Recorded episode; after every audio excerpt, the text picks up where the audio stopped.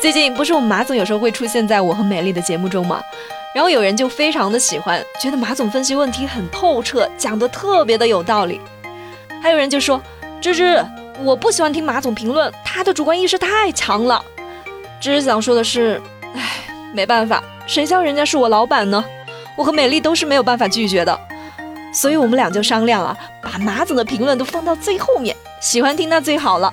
不想听得到他的时间就嗯，你懂的。有没有见过像我们这样坑老板的？好了，这里是热乎知乎，我是芝芝，一起来跟我刷新今天的知乎热榜吧。知乎热榜第一名，唐雪反杀案被写进了最高检，知乎热度两千一百四十五万。去年轰动一时的唐雪反杀案被写进了二零二零年的最高检的工作报告。我们先来回顾一下这个事情哈。去年的二月八号，也就是大年初四的晚上，唐雪在回家的路上呢，就被同村喝醉了酒的李德香拦下了车，然后辱骂她。其实这两个当事人的父亲，他们是多年的好朋友。唐雪和李德香也是从小就认识，小时候还在一起玩过。事后，唐雪的父亲又带上女儿去李德香的家里面，想要讨个说法。三个人争执的时候呢，又动了手。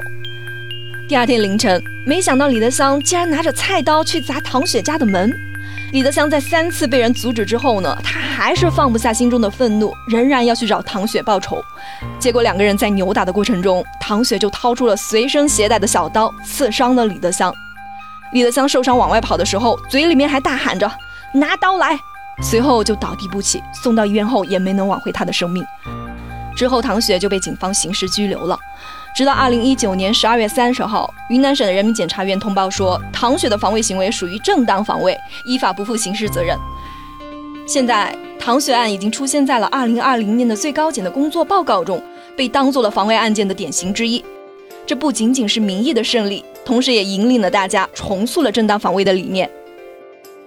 那为什么这个事情能造成这么大的社会热点呢？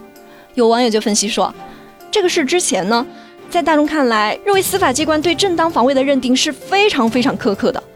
一般对正当防卫的案件进行的是法律判断，而不是道德判断。可是法律条文它是死的，而案件它是千变万化的，所以有的时候呢，结果难免会差强人意。正是因为这样，最高人民检察院就专门阐释了正当防卫的界限和把握标准，进一步明确对正当防卫权的保护。比如说，有一个歹徒他拿刀去砍路人。然后路人夺下刀子，就对歹徒捅了三刀，导致他当场死亡。以前呢，会对比两方的伤势，看是不是均等的。如果说防卫一方的伤势明显是轻于对方，那就很有可能被认定为防卫过当。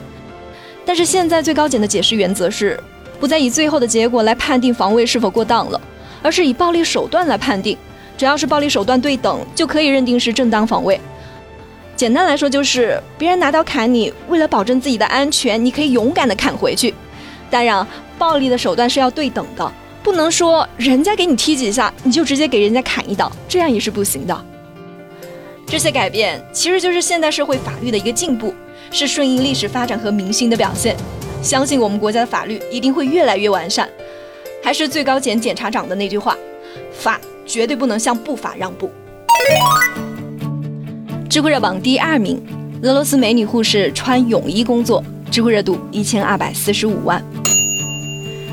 现在天气真的是越来越热了，可是疫情并没有像人们期待的那样，随着夏天的到来就消失了。目前俄罗斯的疫情也是非常的严重，总感染人数已经超过了三十万，仅次于美国，居全球第二。医生和护士们的压力是可想而知了。即便是天气这么炎热，医务人员还是不得不穿着厚厚的防护服为病人们服务，身体真的是很容易吃不消。于是，为了让自己稍微舒服一点呢，俄罗斯的一名美女护士便只穿了一个比基尼，然后外面再套上一个白色的防护服，就去传染病房看护病人了。由于防护服接近是透明的，美女护士的身材也是一览无余，病人还把她的照片都发到了网上，这个女护士一下就火了，并且还引起了很大的争议。女护士也觉得委屈啊，刚开始的时候也是图凉快，但是没想到这个白色防护服它这么透明。最后医院呢也是对于这名护士进行了非常严厉的批评，要求她立刻改变装束并且道歉。可是让人没想到的是，很多网友却非常的支持这位年轻的护士。就算是冬天穿上不透气的防护服都会让人受不了，何况是这么炎热的夏天呢？但凡是好受一点，谁又不愿意好好穿衣服呢？为了支持这个护士啊，萨马拉地区的居民们还发起了一项挑战，就是发布一张同样是用防护服套着泳装的照片。他们希望可以用这样的方式让人们理解，医务人员穿这个衣服工作一整天是多么的困难和辛苦。有一名接受挑战的记者就说，自己穿上这个衣服之后呢，根本就没有办法忍受，而且眼睛还会起雾，所以是非常的尊重医护人员。也有人对这种行为呢表示不认同。毕竟什么场合穿什么衣服，这也是对病人的尊重，应该要得到处罚。对于这个事情呢，知道是没啥想说的，只是想到了我们国家的医务人员，他们在辛苦奋战一线的时候，为了省下一套防护服，然后穿大人的尿不湿，一整天都不喝水，肯定是非常非常的难受，真的太伟大了。知乎热榜第三名，伴侣之间能不能看对方的手机呢？知乎热度七百五十四万。其实这个话题呢，直接就让我想到了之前罗志祥和周扬青的大挂。据周扬青所描述的，就是一个手机引发的故事嘛。之前也有一档综艺节目《奇葩说》，他还特地就这个话题展开了一场辩论。当时蔡康永老师说的一段话，其实是让我印象比较深刻的。他就说，两个人在一起久了，其实是很容易乏味的，因为所谓的尊重、所谓的信赖，最后带来的那种距离感，渐渐的就会没有办法去克服了。当你从一开始就守定了这个规矩，我不看你的手机，你不过问我今天晚上去哪了，为什么半夜两点才回来，我也不过问你的时候呢，到最后就会习惯成自然了，大家就遵守了这个文明而冷漠的规定，两个人的关系就真的会走入到一种令人感到疏离跟寂寞的状态。所以，我有些朋友啊，他们互相干涉对方的生活空间，虽然说不尊重对方的隐私，虽然说被认为是缺乏信任。可是给他们两个人的生活也带来了很紧张的感觉，那个紧张的感觉呢，使他们的生活在在一起十年、二十年之后呢，仍然是维持了情趣。而那些互相冷漠、尊重的人，等到二十年、三十年之后，就会渐渐的步入一种互相不闻不问的状态。所以啊，事情未必会有我们想象的那么悲惨，就是互相干涉对方的生活，它有时候会带来一种紧张的危机感，它是可以让双方保持相互关切的一种紧密的关系的。嗯，就之个人而言呢，我觉得每对情侣之间呢都会有适合他们相处的方式。到底要不要看对方手机，它也是因情况而定的。不知道我们马总是怎么看待这个问题的呢？关于情侣之间是不是需要偷看手机这事儿哈，我先说一下我最后的结论，我觉得没有必要。我不知道大家是怎么想的，我先说点题外话。呃，有些朋友在下面留言批评我说我太好为人师了，太喜欢给你们讲道理了。呃，对。我就是这么优秀，没有啦，可能是我有的时候情绪表达的时候你们不太习惯而已啊，没关系，你们尽管提意见，错都是我的，我能改我就改，我实在改不了的话，你们先将就着克服一下，好不好？好了，言归正传，说回这个看手机这事儿啊，我为什么说最好不看呢？因为网络上有句话说的挺好的，就是没有一个女人看完手机能够就是开心的笑啊，大多数看完手机都会哭鼻子。所以手机呢，它其实藏了太多的秘密在里头。这种秘密呢，我们往大里说，就是每一个成年人他其实都有自己的小秘密，对不对？你仔细琢磨琢磨，男人好像有秘密，难道女人就没有吗？